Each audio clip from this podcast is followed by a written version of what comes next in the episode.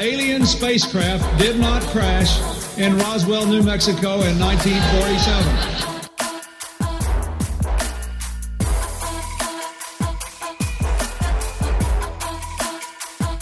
You know flat earthers, I guarantee it. But you don't know who they are because they're afraid of talking about it.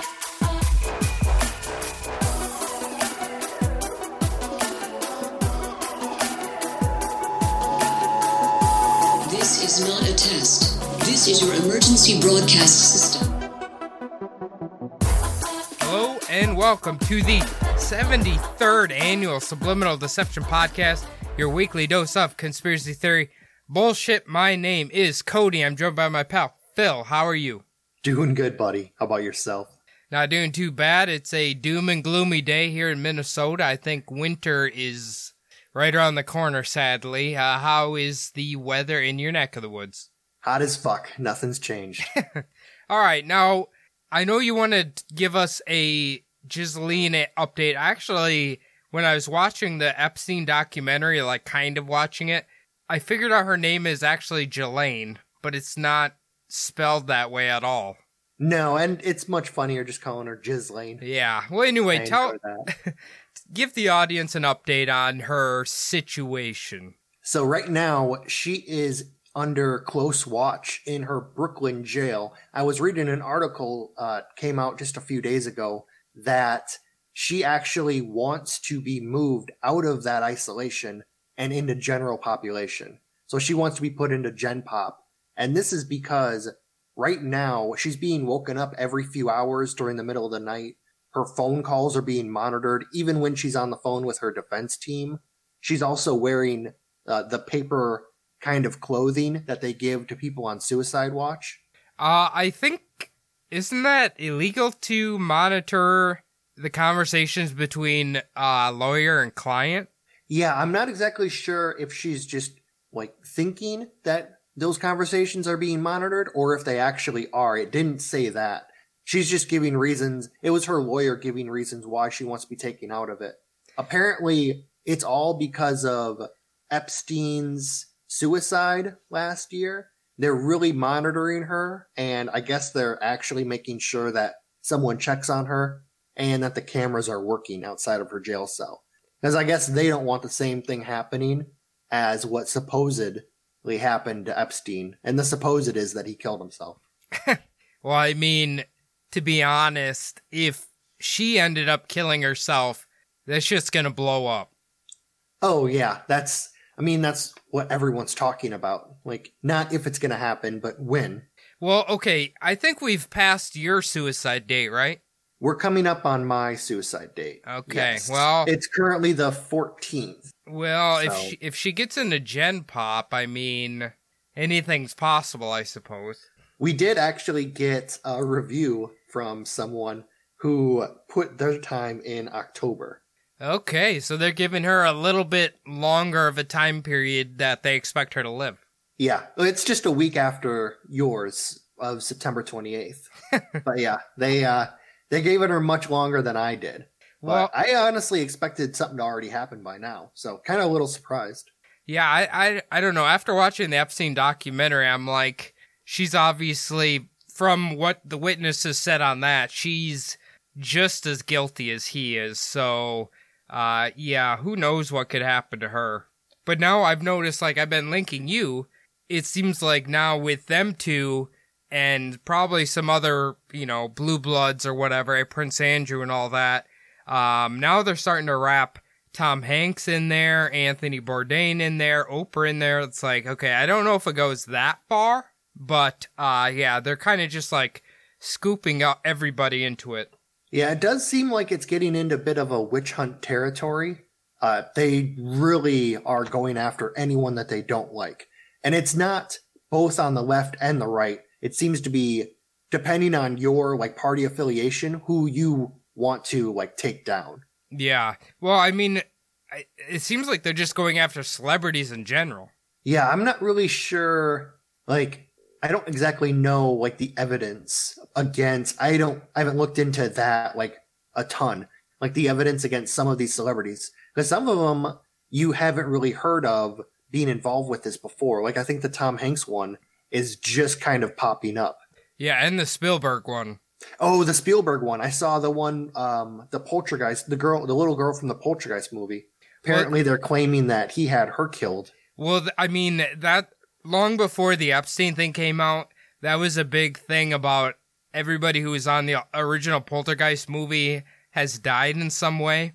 And unfortunately, the little girl had a, a condition that led to her death. Um, but yeah, a lot of people on that movie set died, but that was be, you know, they're relating it because it's a ghost movie and everybody died on there. It must be a haunted movie or whatever. You know what I mean? Oh yeah, it's So, yeah. Well, that was the big conspiracy that um, I think it was the little girl from that movie from the what was it? The Exorcist. yeah. That was another one where because that girl was uh, tied down during that movie so much and forced to like wriggle around and flail while she was tied down, that she had serious, I think, back and neck problems, which I don't know, she may have actually. But I do know that that was a kind of a conspiracy that came out of another horror movie. Well, I know she's alive and well, so uh, Linda oh, she Blair. didn't die. No, Linda Blair. She's still alive and well. Oh, okay. She's still in some stuff. Usually, she like hosts uh horror shows or something like that because she's obviously very popular from that movie. Yeah, definitely. But anyway, uh. But anyway, we got a we got kind of a long one here to get through today. Um, we're gonna dive into this week's conspiracy. Now, have you ever heard of the Native American tribe called the Hopi? Yes, I have. Uh, a little bit. I know that there's some living out in kind of like the area that I live in. Right. Um, we're gonna be we're gonna be talking about we're gonna be getting into basically as much of the history of their tribe that I could find. Um, I watched one video. This they were showing a map of Arizona, and it looked like about a sixth of the state in the mainly northwestern corner, or I'm sorry, northeastern corner was mostly the Hopi uh, reservation. Are you familiar with that at all? Uh, I'm not actually familiar as much with that part of the state. I have been to probably as, as far north as I've been was just the Grand Canyon. Okay, well, the Grand Canyon's definitely going to be coming up in what we're talking about. But anyway, kind of the main thing we're going to get into is the Hopi prophecies and what they call the fourth world, okay? We'll get into all of that uh, much later in the episode, but we're going to just kind of talk a little bit about the tribe themselves. Now, the Hopi Native American tribe is primarily located around northwestern Arizona, but can also be found around the Four Corners area of the United States, which includes southeastern Utah, northeastern Arizona, northwestern New Mexico, and southwestern Colorado. So that's kind of their main area um, where they're located at. I was gonna say that's Mormon country. You don't want to be caught out there after dark. Oh, you bet you bet your ass they're gonna the Mormons are gonna be coming up in this. Yeah. Uh have you been to the Four Corners like they have on uh Breaking Bad? No, uh, when I used to live in eastern New Mexico, I used to kind of drive just south of that area. But no, I've never actually been to the fourth, the Four Corners. It's kind of neat. Or it seems like a kind of a neat thing to see for like five minutes and then drive off. Kind of like every little roadside attraction, biggest ball of yarn, Stonehenge. Just, oh, that's interesting. Well, let's get the fuck out of here. Now, the primary meaning of the word Hopi is behaving one, one who is mannered, civilized, peaceful, polite, who adheres to the Hopi way. So that's apparently the translation of what Hopi means. Now, apparently the Hopi language is Iso Aztecian. Um, and they have, they described it as one of 30 different variations of that language. So, um, as we'll find out, they're very connected with kind of the Aztecs and Mayans and all of that, or Mayans, I should say. So they're kind of derived from those cultures. So the Aztecs were primarily based in like central Mexico. So are they kind of like a northern branch off of the Aztecs? From my understanding, yes, that's kind of what they are. Okay. Cool. They that's what it kind of seemed like. Um, I'm gonna be going through what history we understand of their tribe, and that's mainly when they first came in con- into contact with people who weren't from the the uh, from North America, essentially. So, but we'll get into that here. Uh, the first recorded date that someone outside of uh, Native American uh, culture had came into contact with the Hopi people was Spanish General Francisco Vasquez de Cor- Coronado in 1540. Okay, have you ever heard of this guy? Yes, I have. But pretty much if you ever hear any Spanish name involved with Native Americans during this time, it's going to end up pretty bad for for the Native Americans. I know. We'll we'll get into that. Now, Francisco claimed he initially came into contact with the Zuni tribe, and then he learned about the Hopi tribe after that. So, in 1540, now this is his estimate, okay? Francisco claimed that the between the Hopi and the Zuni tribes, there was about 16,000 people um, back in 1540. So that's quite a few people for the time period, right? yes, was so this was his estimation of the people who were just in that area, or Just the two total tr- numbers. The two tribes combined, yes. okay, gotcha. That- and then this was this was in the area of Uh, northeastern Arizona. okay, so he was actually in what was called like New Spain. Yes, Gotcha. yes, yes. So he, what's interesting is I had watched, I watched so many YouTube videos about the, the Hopi tribe and one person claimed, okay, that at one point before white people arrived, there was 60 million Hopi. Um, and I think that number might be a little high.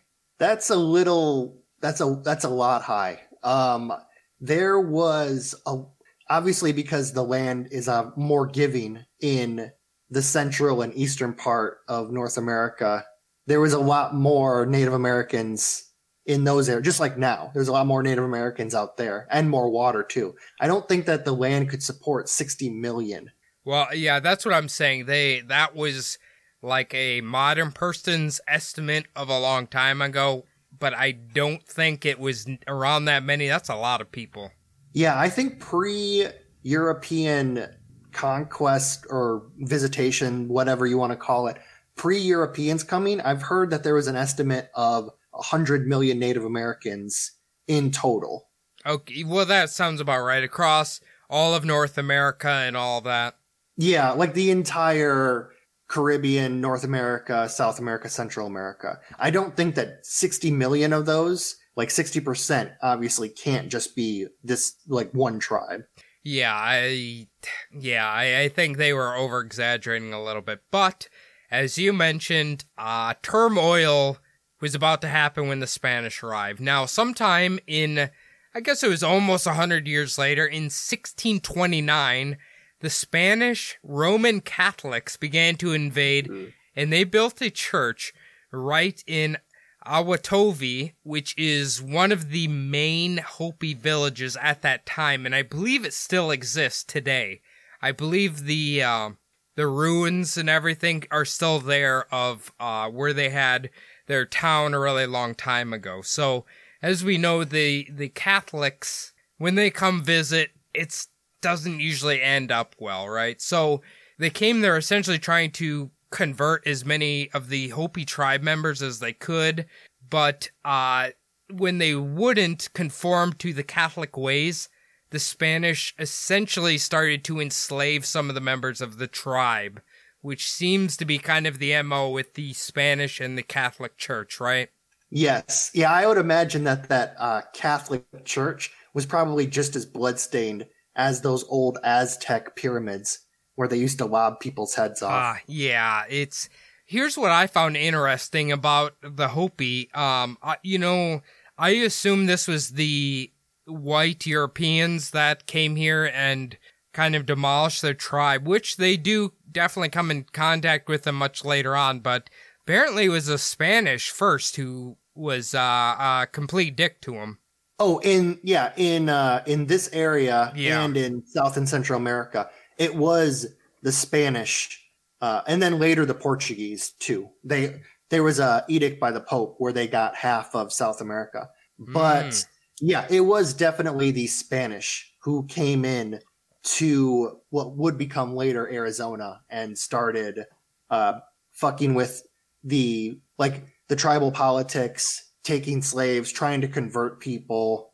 Basically, the same shit that they're doing in Africa, which is, do you want food? If you want food, you have to take the Bible with it. You know that kind of Ugh, stuff. Ah, God, that's so despicable. Well, see, this is why this show works because you're the history nerd and you know all of this stuff. I wasn't aware of all this. Yeah, the problem too is it's really fucking disgusting, which they didn't I don't think they actually knew. But all of the like the strife that was happening to the Native Americans causing them to become more nomadic than they used to be and what the Roman Catholics were trying to basically tell them that they could solve was the Spanish were the ones who were bringing the disease. They were the ones spreading the disease to these Native Americans and also trying to offer them the solution to their problems with Christianity, which everyone knows Christianity is not going to help anything. Wow. Okay, that Jesus. So wait, the the Spanish Catholics were turning on the regular Spanish, kind of, or like trying to convince them that they were actually the real evil. No, well, the Spanish were trying to, when the Spanish, like, when the Jesuit priests would go out and try to give aid to all of these, like, sick and dying people, they were trying to convert them to Catholicism. But it was the Spanish, it was the European diseases that they were bringing over that was harming these Native Americans. Oh, I see what you're saying. Yeah, that's uh that's pretty fucked up to be honest with you. So the more that these, like, the more that the Spanish, like the missionaries, the more that the Spanish settlers, whatnot, would spread out, the more disease and strife they would actually cause. Oof. Um so the Hopi did get revenge though, and as far as I know in the story, I believe it actually was a priest or a monk or something like that had actually killed one of the members of the tribe, and that led to a revolt in 1680, and they drove the Spanish out and reclaimed their land. And the the Catholics wouldn't return until the 1700s, but again, when they tried to come back and convert, they were driven out again and uh, did not return again after that until I guess probably modern times or whatever. Yeah, one really good thing for the people who, like the Native Americans that were living north of what we now call Mexico, Spain and then eventually Mexico really didn't show much interest in a lot of that land just because how they didn't really see, obviously, Arizona, New Mexico, Colorado, Utah. It's not exactly the best land. So they didn't actually see, like, you wouldn't want to build a hacienda in the desert and there's no real point to it. So that was one of the good things for the Native Americans up until like the United States settlers started running through. Or the United States basically sent a lot of the eastern Native American tribes to live out in the West, which all of a sudden they were getting encroached on, you know, their land and whatnot. Well, I, I, worse. I'm assuming the Spanish would have changed their minds if they knew that eventually Arizona was going to have the Cardinals and the uh, Suns and the Coyotes and the Diamondbacks. Diamondbacks. Yes, there Diamondbacks. we Yes, go. that's also a bad team from Arizona. yeah. uh, but yeah, um, anyway, now apparently in the 1850s is when the Hopi tribe would first come in contact with the U.S. government. Now it appears that the U.S. government had set up Fort Defiance uh, nearby. Eventually, the Hopi were requesting that the U.S. government help them with the Navajo tribe, whom it, from what I understand, the Hopi and the Navajo had been at war many, many, many, many times throughout the years, and they are not really friendly with each other. It seemed like the Navajo was really big on attacking other villages and then expanding themselves. That was my understanding of it. So, and the Hopi's kind of a smaller tribe, so I'm assuming the Navajo were much uh, bigger and more powerful, so that's kind of why they wanted help because they kept attacking them. Um, do you know much about uh, the inner turmoil there? I don't know much about like every specific tribe that was like out here or moved out here, but I do know that the Navajo were one of the biggest tribes, like especially like during that time. obviously they're one of like the most famous like Western tribes. Like everyone has at least heard the word Navajo. Yeah, like from when I was reading, well, let me finish this part real quick. So eventually, General James C. Carleton, with the assistance of Kit Carson, managed to capture a bunch of the Navajo tribe members, and apparently, the Hopi tribe, after this, were able to kind of enjoy a time of peace when they weren't being under assault from the Navajo, Navajo tribe. Now, like we mentioned, the Navajo and Hopi had been fighting over their lands all the way into the 1960s when they finally had a treaty kind of between them where they came to agreements between lands. But I've also heard that someone on a YouTube video claims that the US government helped them from the Navajo tribe invading them, but after that, when they were arguing, the Hopi were given a certain amount of land for the reservation, and then the US government gave the Navajo a piece of the Hopi tribe's reservation as well, and that's kind of what they were arguing over, if that makes sense. Okay. So Did it say if there was a reason why they did that? Were they trying to like trying to shake it up, like stir the turmoil, or I, I really don't know. Um, as we know, the U.S. government kind of likes to just force uh, Native Americans into like little reservations or pockets or whatever, and I'm assuming that's what they were trying to do there. in, until they find gold, oil, or water on that land, Yeah. and get the hell out? Pretty It- much is it- what they were doing. It does seem like like let's say today. I can't say this for certain, but it seems like in the '60s is a big point of contention between the two tribes, but like in modern days, they're peaceful with each other and everything. Like they're they um communicate with each other and they're peaceful with each other and everything like that. It seems that's what it seems like. Yeah, I think that's just kind of how they're. It's not really. They've modernized a lot. Like obviously, they're like their reservations. They haven't been given the best land. They uh, they've inherited a lot of problems from being moved off of their lands and then put into these little boxes of land.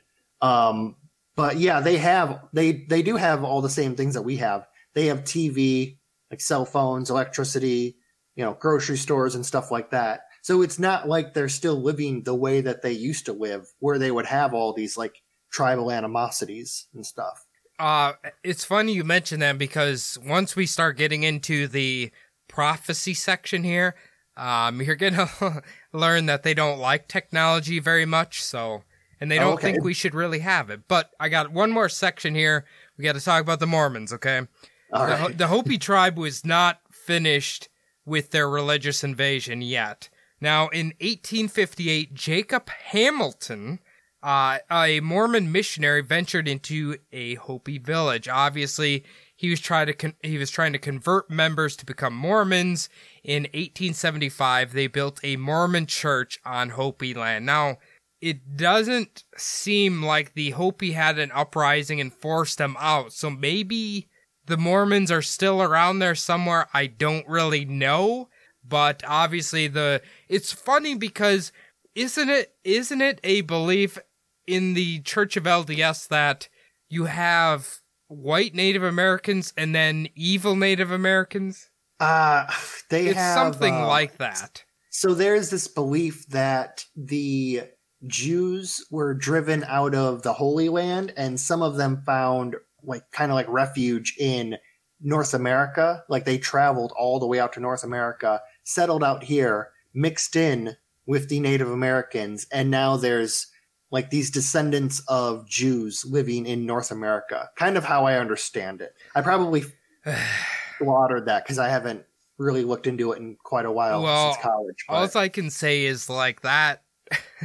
literally sounds like pretty anti-Semitic, if I'm being honest. Yeah, the whole Mormon church was pretty not nice to non-white people up until just a few few decades ago. ago. Yeah, wow. Up until last Thursday. but uh yeah, so if the Hopis would have known better, they may have just kicked them all the fuck out right then and there. well, I mean, maybe they were a lot nicer than the Catholics were back in the 1600s. Oh, I imagine they were a lot more polite. Yeah, definitely. uh, but yeah, I thought that part. I mean, it's not funny, but I thought it was like because you and I obviously were grew up indoctrinated as Catholics, and then you hear the goddamn Catholics are terrorizing this poor tribe. And it's like to me, I mean, to me personally, I'm like, that's not a surprise at all. No, well, the Catholics, like with all Christian religions, they're only as good as they're like, or they're only as bad, I suppose you'd say, as they're allowed to be. So right now, they're not allowed to be bad at all. Like even the shit they want to do behind closed doors, they can't do that shit anymore. so back then, though, they could just be outright with it, and they could just do whatever the fuck they wanted. It's very true. Well, Phil, are you ready to get into the Hopi spiritual beliefs? Yes. Now, this I'm gonna say is fucking metal as shit. Okay, this they're let me let me clarify this. So I'm gonna go through the what I believe is like the mainstream belief system for the the Hopi tribe. Now it's interesting because Wiki, let's say Wikipedia and a bunch of other websites it's going to tell you basically the description of their spiritual beliefs that I'm about to tell you, right? But okay. they also have kind of the doomsday side of it, which will go in right after that part. And it's it's kind of similar but slightly different. Um, but we'll we'll talk about that when we get there. So just keep that in mind, okay? All right. Now, as I mentioned, the Hopi is very, very similar to, say, the Mayans and Aztecs, and some believe that their beliefs might have started from, say, the Aztecs, and then they slightly changed them a little bit. Now, as we know, the Mayans had the famous calendar that spurred the ultra popular documentary known as 2012. Have you watched this documentary? Oh yeah, wonderful movie. John Cusack. Really enjoyed it. Yeah. Now this is this is I thought was an interesting comparison here that I found on one of the websites. Some say that the Mayans are the masters of time, right? Because they use the calendar and all of that. Well, the Hopi could be considered the masters of space because their beliefs come a lot more from like uh, astrological beliefs and different dimensions and things like that, which I think is really interesting in, in contrast. Okay. You know what? Do you know what I mean, yeah. though? Yeah, I, I know what you mean. They were kind of like stargazers. Yeah, it's okay. as once we get through kind of the the mythology here, it's very very interesting. Well, it, we'll start off here with Tawa, the sun spirit. Okay, now Tawa is the creator, and it is he who formed the first world out of Tokapela. Okay, I hope I said that right. Or endless space, as well as its original inhabitants. So essentially, he is their god. Okay, their main god.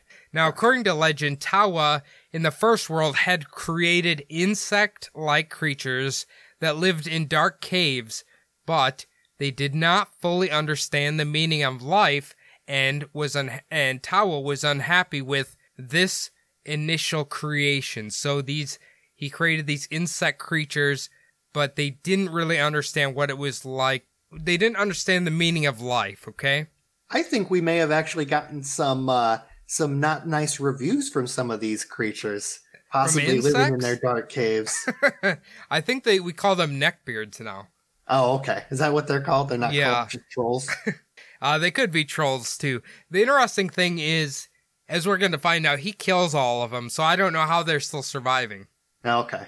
So Tawa sent the spirit called Spider Grandmother to lead the insects on a long journey into the second world. When they got there, they noticed that their appearance had changed from insects to wolves and bears, but they had webbed feet and tails.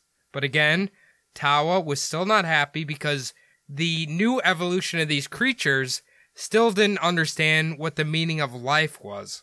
So, so they had webbed feet and webbed tails? Webbed feet and tails. Oh, webbed feet and tails. Yes. Are you sure they weren't possibly from Kentucky or that region of the country?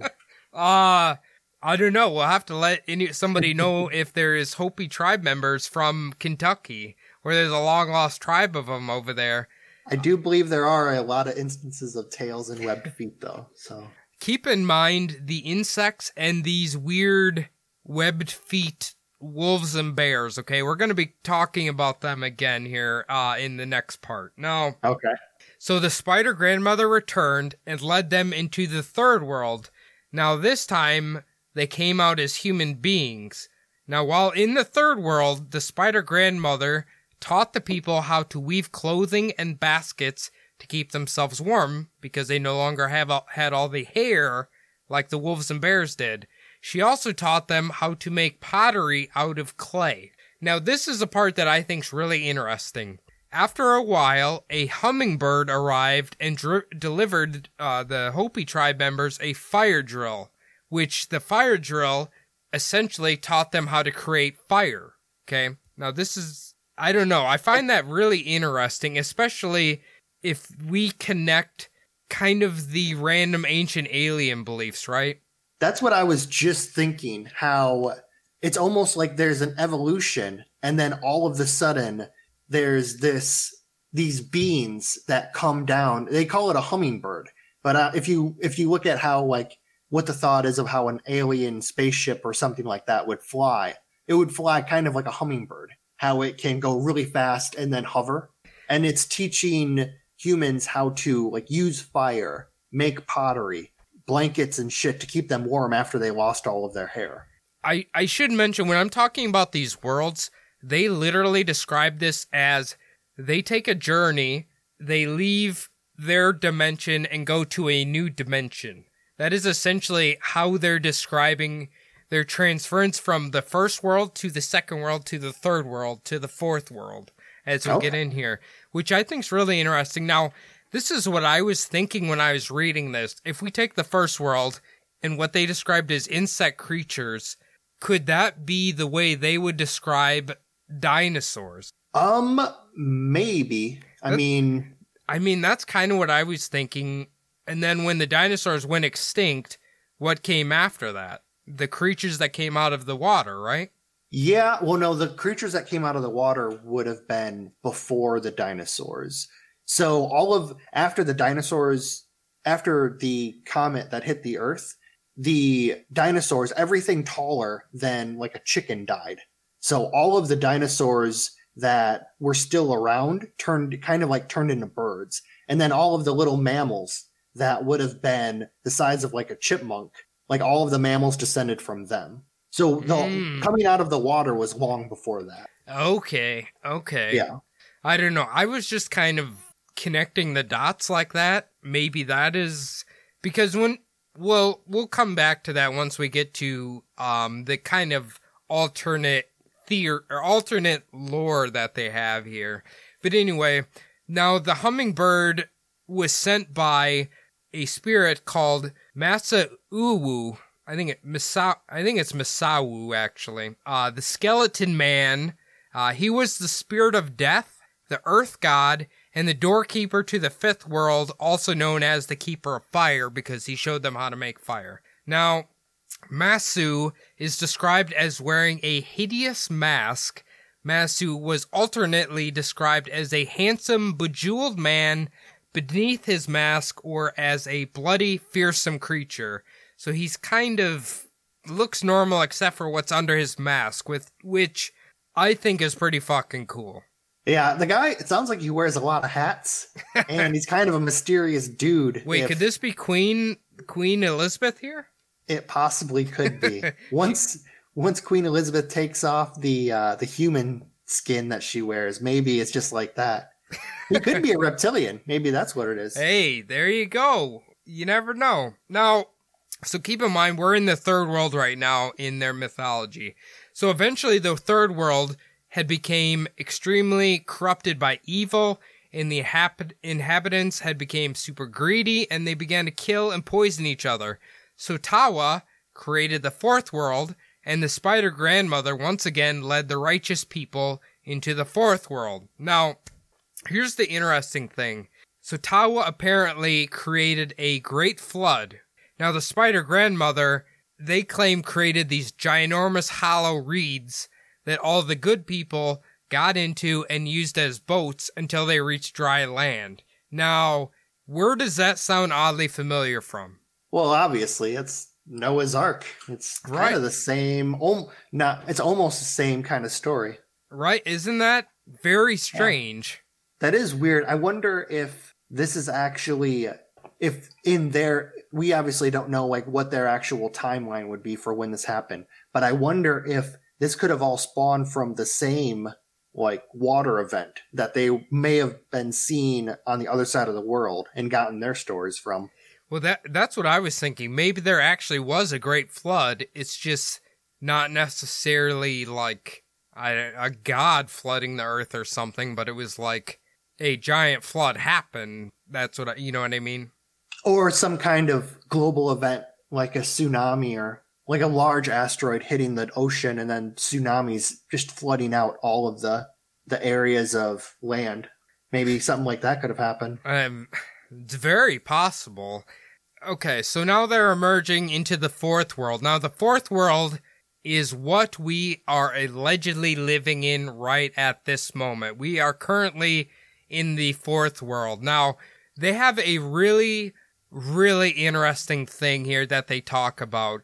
So, they claim that essentially emerging into the fourth world was the gateway to the fourth world was the Grand Canyon. Okay. So I, it's kind of confusing, but essentially they came out of the Grand Canyon. Now, what's the really interesting part is they have a belief in something or someone, I should say, called Pahana. Now, what Pahana is, is the long lost white brother of the Hopi that emerged when they emerged from the fourth world, decided to migrate east. And when he would return, in the original legend, the white brother would return and he would destroy the world, which would eventually lead them into the fifth world, okay? So, when you hear that, what do you think of? Uh obviously the Europeans and future headlines yet to come pretty much Here's the from from the way we're going. here's the thing. Why how would they know what puzzles me is how would they have knowledge of a white person from this long ago that would eventually come back from the east and cause havoc amongst uh, the Hopi people? Well, I think the Mormons might have an answer for you on that one, but who knows? I mean, maybe it could have been uh, like a hallucin, not a hallucination, like that prophecy. Maybe somebody had like a psychic vision of it, or Oh, actually, that's a great point. yeah, it was. You said this area, like they're in Arizona, so I don't see a lot of European travelers going all the way around South America to come up before the Spanish. Even somebody, even the Vikings, they would never have gone that far south. No, that like if you were first coming to North America during that time, man, it would be hell to travel to Arizona from either of the coasts. Oh yeah, you're you're looking at either coming up through Texas or coming actually the the route from Texas wouldn't be so horrible because the like the Rocky Mountains uh they're not as like prominent as they are up in Colorado. It's it's a lot uh let's say it's a lot smoother like down the southern way. But if you came in from California, that would be one hell of a fucking hot ass voyage. yeah. But the the other interesting thing is, and I'll kind of bring it back up again once we get deeper into like the the newer prophecies, is this Pahana. There's my understanding is there's two two tribes. Okay, there's the Bear tribe and there is the Fire tribe of the Hopi people. Now they both have four stone uh, tablets with inscriptions on them. Now, there is little chunks of the tablet prophecy missing from the bottom uh, left of them. And some people say that this long lost white brother has these tablet, the missing piece of the tablet. Now, when he comes back, he will fill out the rest of the prophecy on the tablet, and he can decide whether we will fix the world or we will destroy the world. Uh, That is another piece of the, the lore. I didn't include the tablets too much because it's very confusing, but apparently that's another belief of this Pahana guy, which is very interesting. Yeah, that's really weird.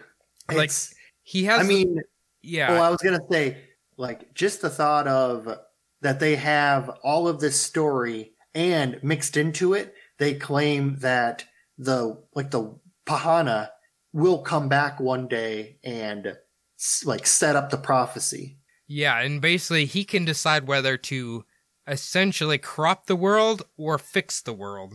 So I I just I don't to me it's like how the hell did they know all of this stuff?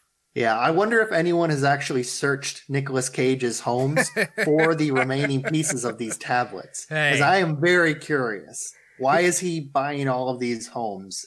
He's he's just going to What's he hiding? What if the actual tablets were just like a stack of copies of Gone in 60 Seconds? Oh, that is true. Possible. It's always possible. And with how much money Nicolas Cage burned through, there's no telling. He may have uh he may have actually purchased them from this Pahana character. What, what if they actually had like a, a drawing on one of the tablets that was literally Nick Cage's face from two like I think we're we're at like 1300 years ago. Yeah, that would be great. Or possibly maybe Keanu Reeves. You never know. He's also one of those immortal figures, one of the great whites Maybe he is the lost brother Pahana.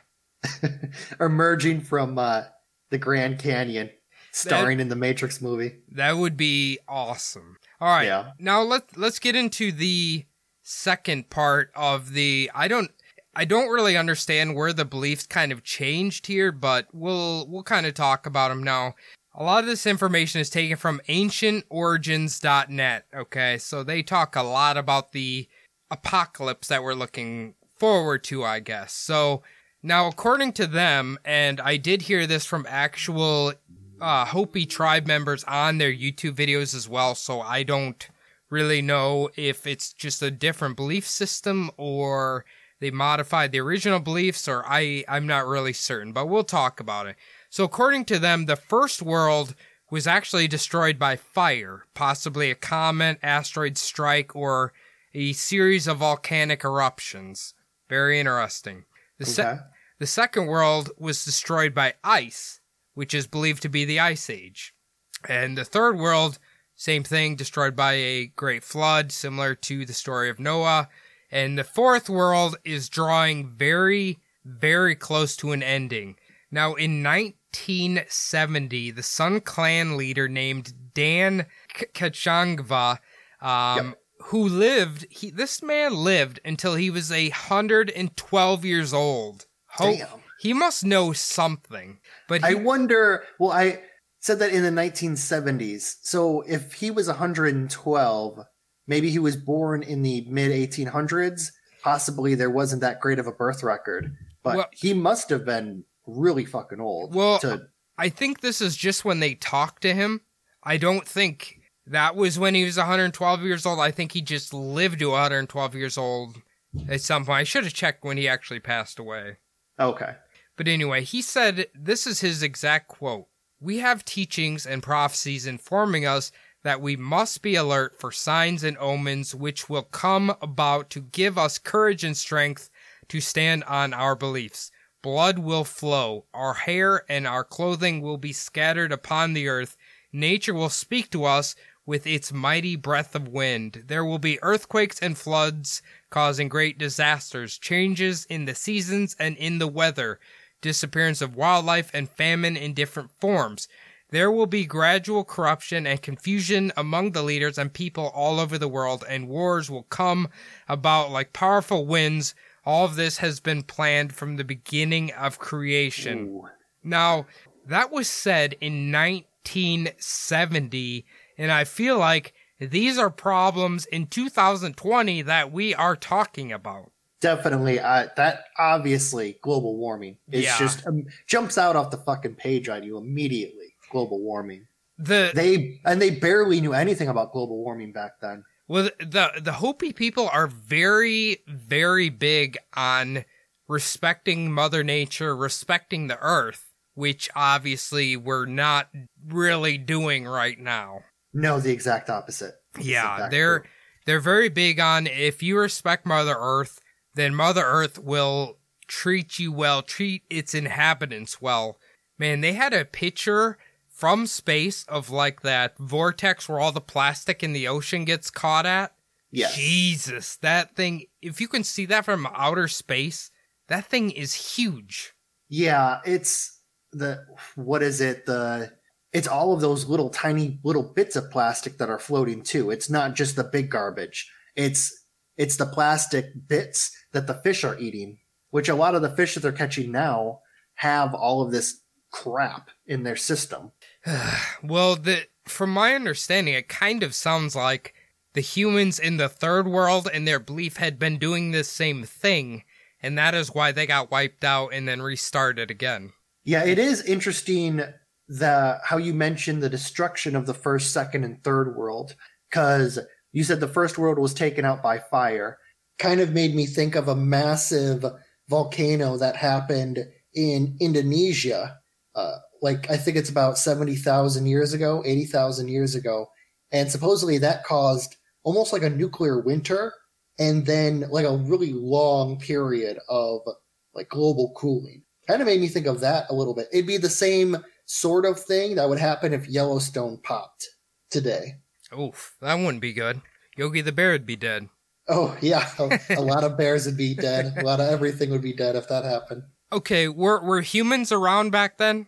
Yes, uh, modern humans were around back then, and I believe it actually caused some like a sort of a bottleneck in the human ancestry. So if you if you look back at like the family trees, you can see like all modern humans like come from a wide range of people. Apparently, in the ancestral like tree, there's a bottleneck at that time where the human race was actually down to a very small population on Earth. You know what? You know what is super interesting about that is in this other belief system of the Hopi people, they claim that the first three worlds um, were all humans existing at that time that were destroyed. Okay. So if you think about it, if you take the first destruction of the first world by fire, and humans were around during uh, that volcano you were talking about, right? Yes. That and then after that came the ice age, which ended thirteen thousand years ago. Correct? Yes, I believe the last ice age ended um, like fourteen to ten thousand years ago, something like that. And then The last one we had. then theoretically, the Great Flood happened what six thousand years ago, or that's what they believe. Yes. Well, the the Christians have not. Well, yeah. It's it's their idea that just like Paul from Mabes, the famous Paul, first was Adam and Eve, then the flood. You know, like right away. So It- it is kind of funny if you.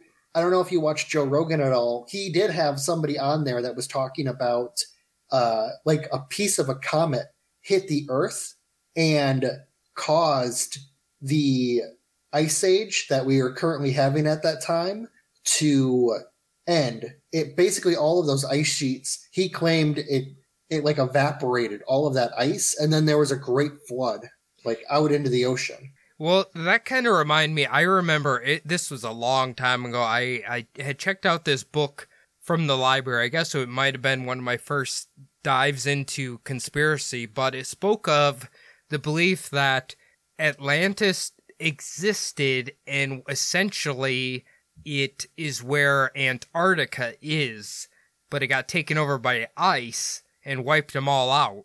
Um, from an ice age or whatever, which I I've always thought was really an interesting belief. Yeah, they actually did have a really great documentary about that quite a few years ago. I believe it was called Alien versus Predator.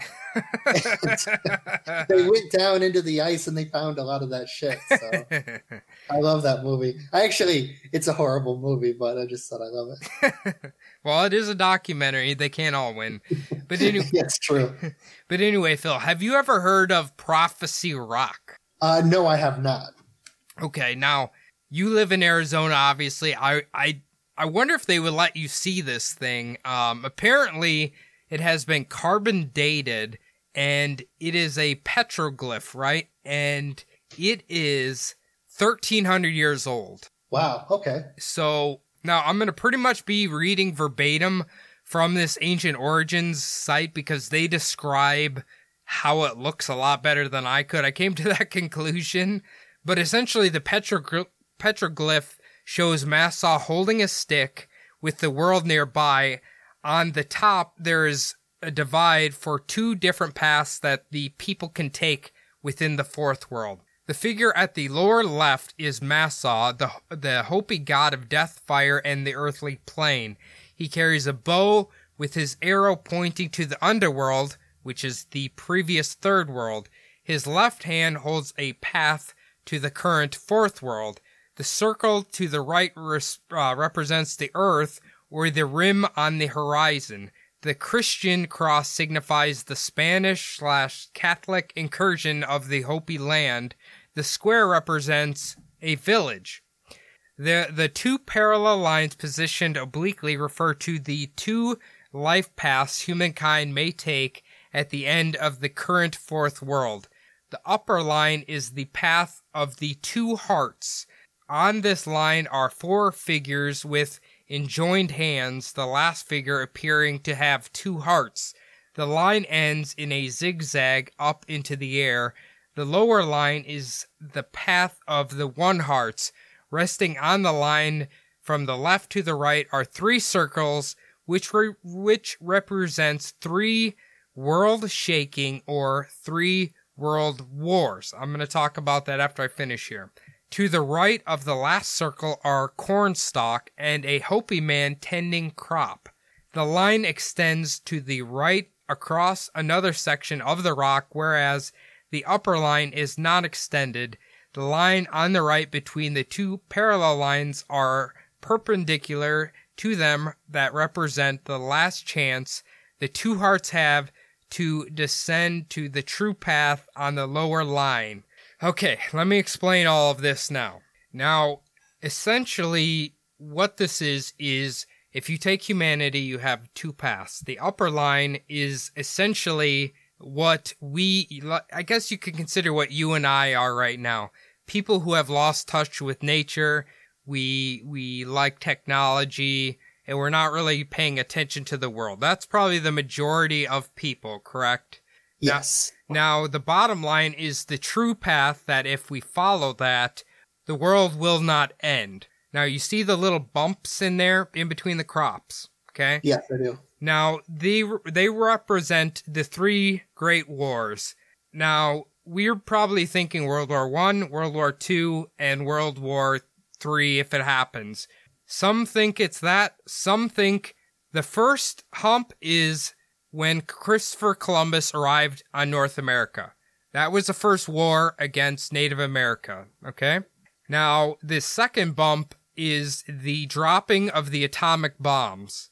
And the third bump is the turning point. Either the world will lead into destruction or we will fix the problems we have on Earth. So that's kind of where we're deciding. Now, if the third world war or world event or whatever happens we will be led into the the fifth uh, world essentially. So that's the end of the world. Now, what's interesting about this, and that I just thought about, if this thing is 1300 years old, and they think the first dot there is the coming of Columbus, how the hell would they know that? Yeah, I mean it. It does sound like there's a lot of who's ever putting this out there they're just kind of throwing out like maybe what they want to think or Yeah.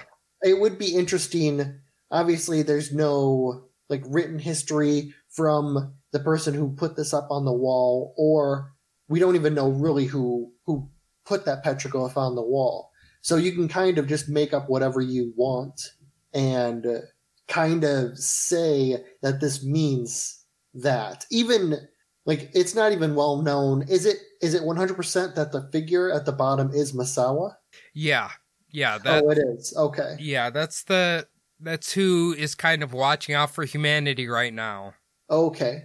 Yeah it is interesting. You said that these were 1300 years old. Yeah. you do kind of forget that like the history that we learn like 1300 years ago is kind of marked by the time of charlemagne and the holy roman empire starting up and uh, kind of like a, a getting out of the dark ages. It is interesting to think that there was shit going on around the world that didn't have to do with Europe, even though we get taught about like European history a lot. But I do. I mean, it is it is cool to see these old. Um, it's a petroglyph. These old petroglyphs, but I just I wish that we knew a little bit more about what they actually were supposed to mean. Yeah, I, I, from my understanding, and a lot of this stuff is essentially passed down from the elders to um, the younger Hopi tribe members, and then they pass it on to their youngins, and on and on and on and on. You know, just kind of like they're passing the message on long uh, over a long period of time. Oh, oral tradition. Yes. Okay. So obviously it could get mixed up in there at some point, but uh, as we know, the Aztecs definitely had, or what we think is, an end of the world prophecy, right? Or a changing, and the Hopi seem to have the same thing. And I know the Navajo do as well, called the Rainbow. Was it the Rainbow something? Rainbow prophecy, I believe. We'll probably cover that at one point. It's another doomsday Oh, okay. prophecy or whatever. But we can kind of go into some of the confirmed information that we have from people about them speaking about their prophecies for the future.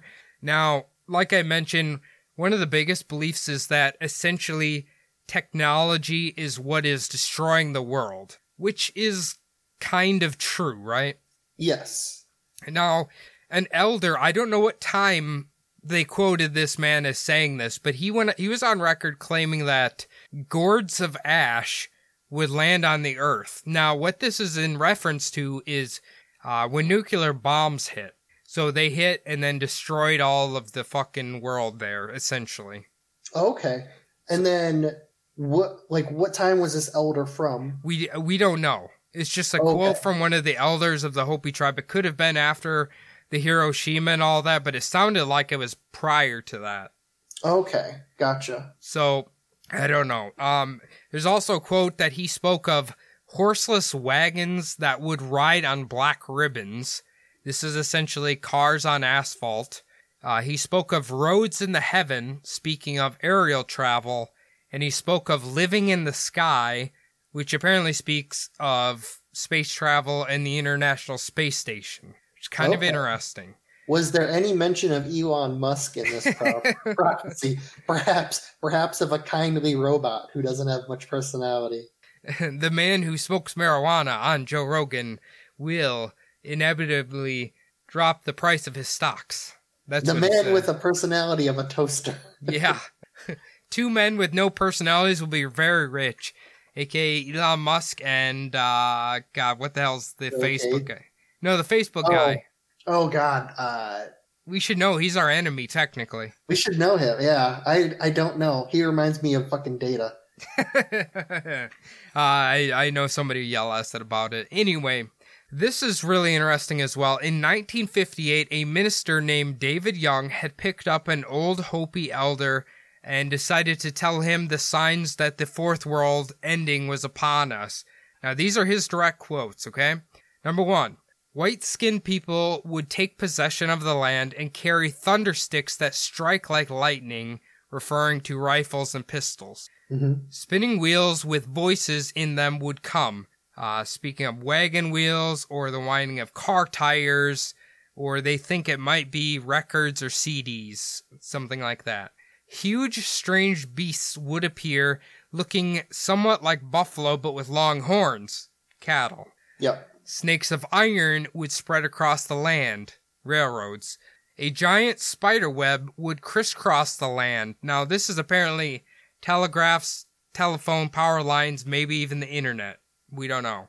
Ver- rivers of stone that make pictures in the sun would crisscross Hopi land. Now, this is apparently highways that create mirages. You know what I'm saying? When it's really hot out. Yep. Uh, the ocean would turn black and all living things in it would die. Now, the, the website connected this to giant oil spills, referring particularly to the 2012 Gulf oil spill. We all remember that.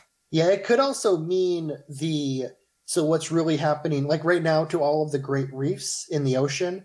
Uh, it's they're they're dying because they're being they call it like bleaching because of all of the chemicals in the water, all the pollution, uh, all the carbon dioxide. that's not good. The oceans. That's not good. Yeah, made me think of that. Here's a really interesting one where I guess he kind of first spoke of an actual prophecy is young people with long hair would come to Hopi land to learn native ways. Now this is he's referring to the hippies who are giving up society essentially to come learn um, the ancient ways of living and that didn't really happen till the 1960s and he's telling this in 1958. Yeah, it.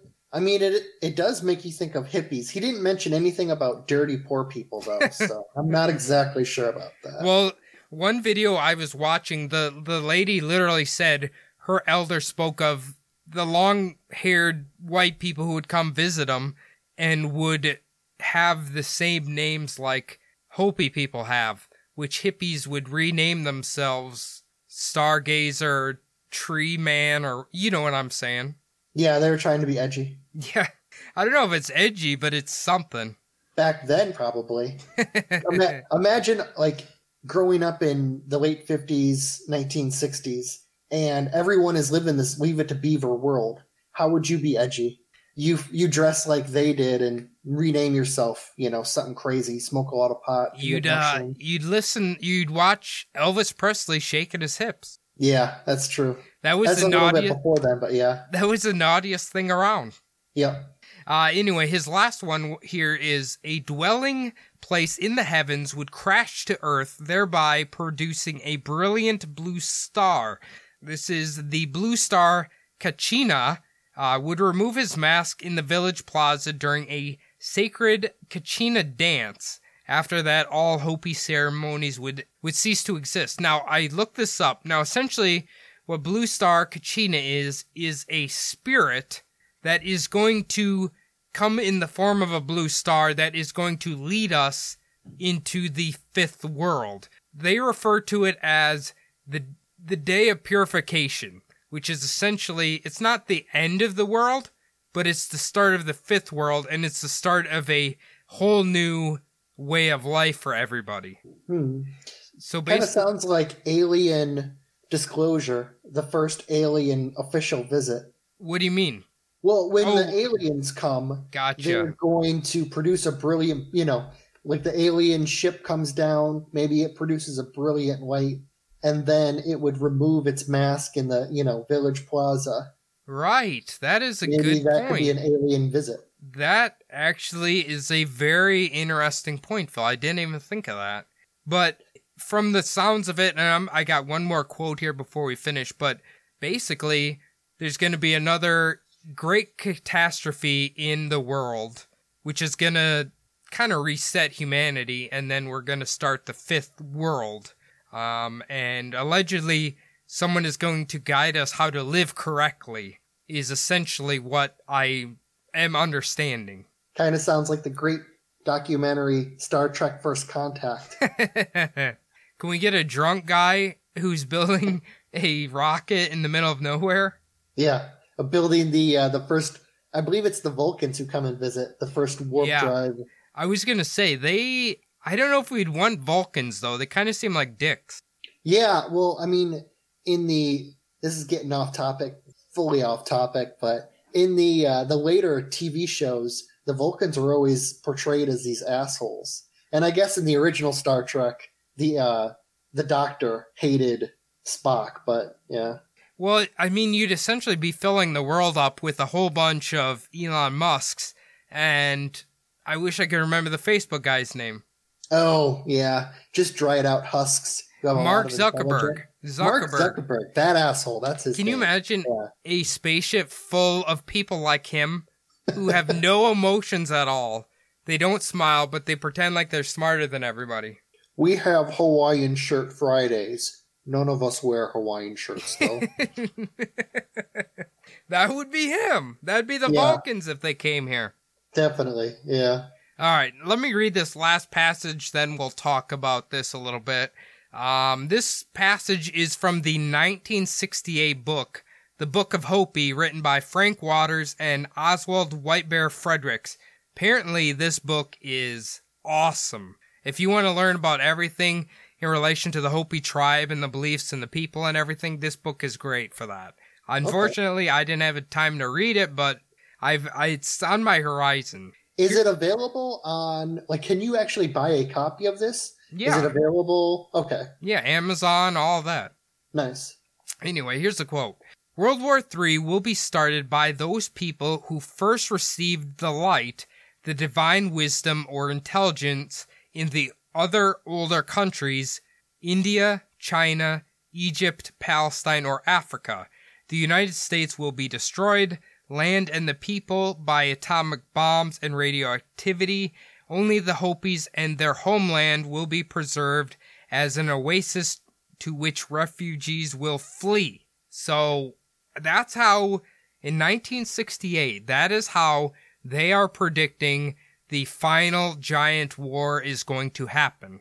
If I had to choose any area of the United States that would be untouched by a nuclear holocaust or nuclear disaster, that part of like northeastern Arizona, like the Four Corners area, it's very it's not very inhabited. And there's there's Denver, there's Phoenix, there's Albuquerque. Those are kind of like the most major cities around there. But they're kind of far from all of those cities. Well, I mean, if there was nuclear bombs dropped in America, I would assume they would attack all of the large cities first. Well, yeah, that's what I mean. I'm saying like the Hopi lands, where where the where the Hopi tribe has their lands right now. I'm guessing that wouldn't exactly be a very ripe target for nuclear destruction. It's just like the TV show. There was a TV show called Jericho, and in Jericho, they were in such an isolated spot that they could see the nuclear bomb go off in Denver, but they weren't affected by it. Yeah. I mean, I guess, unfor- I mean, fortunately, I guess small town people would be relatively safe, but uh, I hope the that entire ne- state of Iowa. they probably don't even know that exists, whatever country's bombing us. yep. But uh, anyway, Phil, let's talk about this for a minute. So, what when you hear all these believed to be ancient prophecies from the Hopi people, like, does any of it resonate with you? Does any of it make you wonder if maybe they could know, have some knowledge that we're not aware of, and they know what is going to happen in the future? Well, it this whole kind of thing makes me think about all of those stories that you hear of, of from like ancient aliens and ancient aliens visiting some of these tribe tribal people and a lot of their like culture a lot of their like mythos comes from these original visits from the aliens I, that's kind of what I was thinking as well, um, especially because I I think the Mayans are they the ones that have the big um, hieroglyph hieroglyphic of their leader with like the damn uh, like what do they call like breathing tube and stuff in them? oh yeah he's got like the breathing apparatus on his face his hands are manipulating like little levers and shit and his feet are like on pedals and they claim that he's on a like a vessel going down to the underworld but you could also say that he's in a rocket going up into space It is funny that the Hopi do talk about the underworld as well, because I believe that is where Massaw, kind of like that's where he hangs out, is in the underworld, but he helps the humans as well. did you say that Massaw was a sun god No, that's Tawa.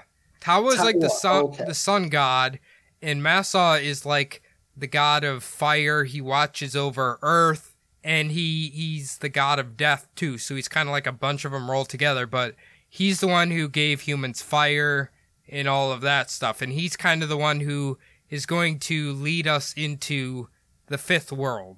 Okay, gotcha. So, yeah, Tawa is the sun god. Because I was thinking it'd be kind of weird to say that the sun god lived in the underworld. No, no, Yeah. no. Okay, yeah. It's Ma- it's Massaw. So That makes a lot more sense, yeah. I mean, we we obviously don't.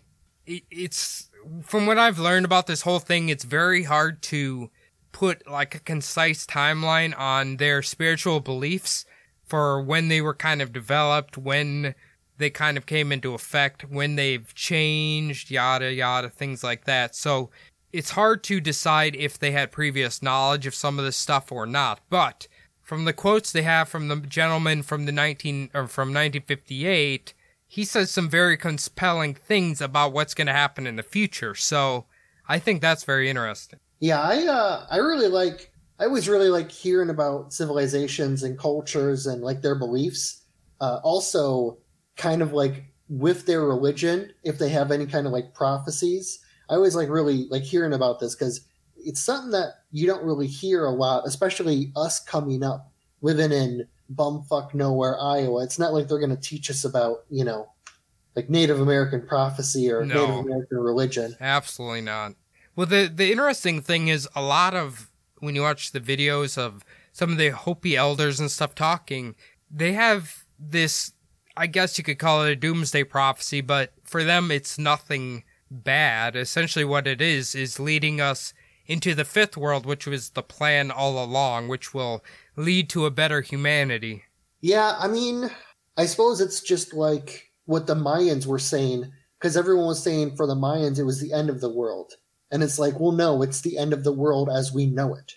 It's it's the transition. So, Yeah, it's it, oh, I was gonna say which for a lot of us would be terrible, but for some people might be great. You know? Yeah. I just think some of the the correlations between let's say the the Hopi beliefs and you can connect the dots to a lot of other maybe mainstream religious beliefs about uh, a doomsday event or previous events that they speak of in these books and they're kind of similar which is I think pretty interesting. Like how do they get this knowledge? You know what I mean? Yeah, it's it's definitely odd. Well, when you look at like just the building of pyramids, uh, how they have pyramids all over like Egypt, South America, Asia. I believe there is even like a temple, like a pyramid like structure out in like Missouri. Just how all of these cultures, I I I'm not exactly sure if it's an actual pyramid, but I know that there is a village they found in uh, Missouri where there was like a like, almost like a temple mound that was buried. uh is are you talking about what we were talking about like the mass grave site there There, yeah, there was one. yeah Um, because a lot of people didn't realize that there was Native American like actual villages. Everyone thought that the Native Americans, like in North America, were only these like nomadic people who traveled around on horseback, you know, setting up teepees. A lot of them don't realize that before the Europeans showed up and spread all this disease, there were actually European settlements. It's actually on a great episode of a TV show on truTV.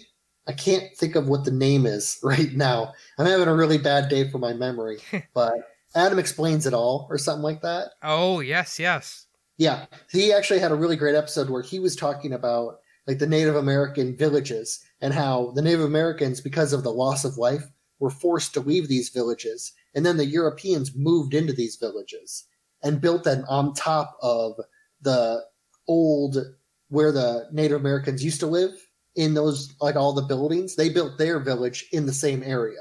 Well, yeah, I I mean, yeah, that makes sense. The Hopi, I do know, still have one of their, or they had pictures of their their ancient village still intact. Like you know, it kind of looked like if you were to look at some of the ruins of uh, the Aztecs or Mayans, kind of those stone walls and stuff. But they Mhm. still had it there; it was still up. Yeah, there is. It's just south of the valley here in Phoenix, uh, out where my mom lives. There is really old Native American buildings that are still erect, like they're still up. You can go visit. I, I, I don't know if they allow you to visit like Prophecy Rock or anything, but I think that'd be really cool to see. I think all these Hopi, uh, the mythology and the beliefs and all of that is really fascinating to me. Yeah. What would I'll shoot this over? What do you think the likelihood or that trying to think of how to formulate this, like us entering into this fifth world, what do you think the likelihood is of this kind of destruction actually happening? With kind of like the way that we see humanity going and everything, I think it might be pretty high. I mean, yeah, we're living in in the year 2020, everything feels like the apocalypse is just around the corner. Um, I'm Yeah. gonna, I'm gonna hold out on the hope that the blue star might, like you said, just be an alien. I'm gonna hold on to the. If 2020 ends with a confirmed alien communication, I will be happy. But the way the world is right now, at least in America, I don't, I can't really speak for everywhere, but it feels like we're on the brink of some downfall or something. Yeah, if you'd have asked me a year ago, like, if humans visiting Earth would be a good thing or a bad thing, I would have been like, oh, it'd be terrible. Absolutely horrible. You asked me that same question today, and I have pretty much completely flipped on that answer. It feels like the foundation is falling down underneath us, so. So yeah, maybe the Hopi knew this was coming. I, I don't. It's hard to say. I guess we'll have to. We have what five months left of 2020. We'll see see what it brings by then. Who knows? It could. Honestly, nothing's off the table right now. Every month brings a new, what the fuck, you know, situation we never thought we'd see coming. Well, anyway, Phil, if uh, anybody wants to write us about their feelings on the the Hopi belief, where can they do that? They can hit us up on our email, subliminaldpodcast at gmail.com. Uh, we've gotten uh, quite a few messages. Uh, people really seem to like our adrenochrome episode, so thank you guys for that. They can also get a hold of us on Instagram, which is the best way to get a hold of us. We are at Subliminal Deception Podcast on IG. Cody and I also have our own Instagram sites that you can visit. Mine is SDPodPhil. Uh, I actually do check it quite often now and get messages from people and interact, which is great. Cody, what's yours? Uh, yeah, you can follow me at Cody Zabub on Instagram. You can uh, shoot me a message, talk about whatever you want. Follow my uh, conspiracy crazy people memes I post on my story. They're kind of fun. Uh, otherwise, the last thing we need you guys to do, if you are a iTunes listener, log on iTunes, leave the show a five star review. It helps tremendously. You wouldn't believe how much it helps. Doesn't really matter what you say.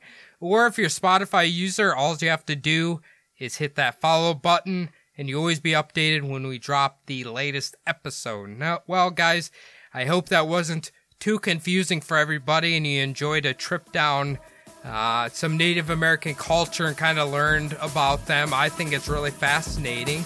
Otherwise, we will see you next week. Thanks, guys.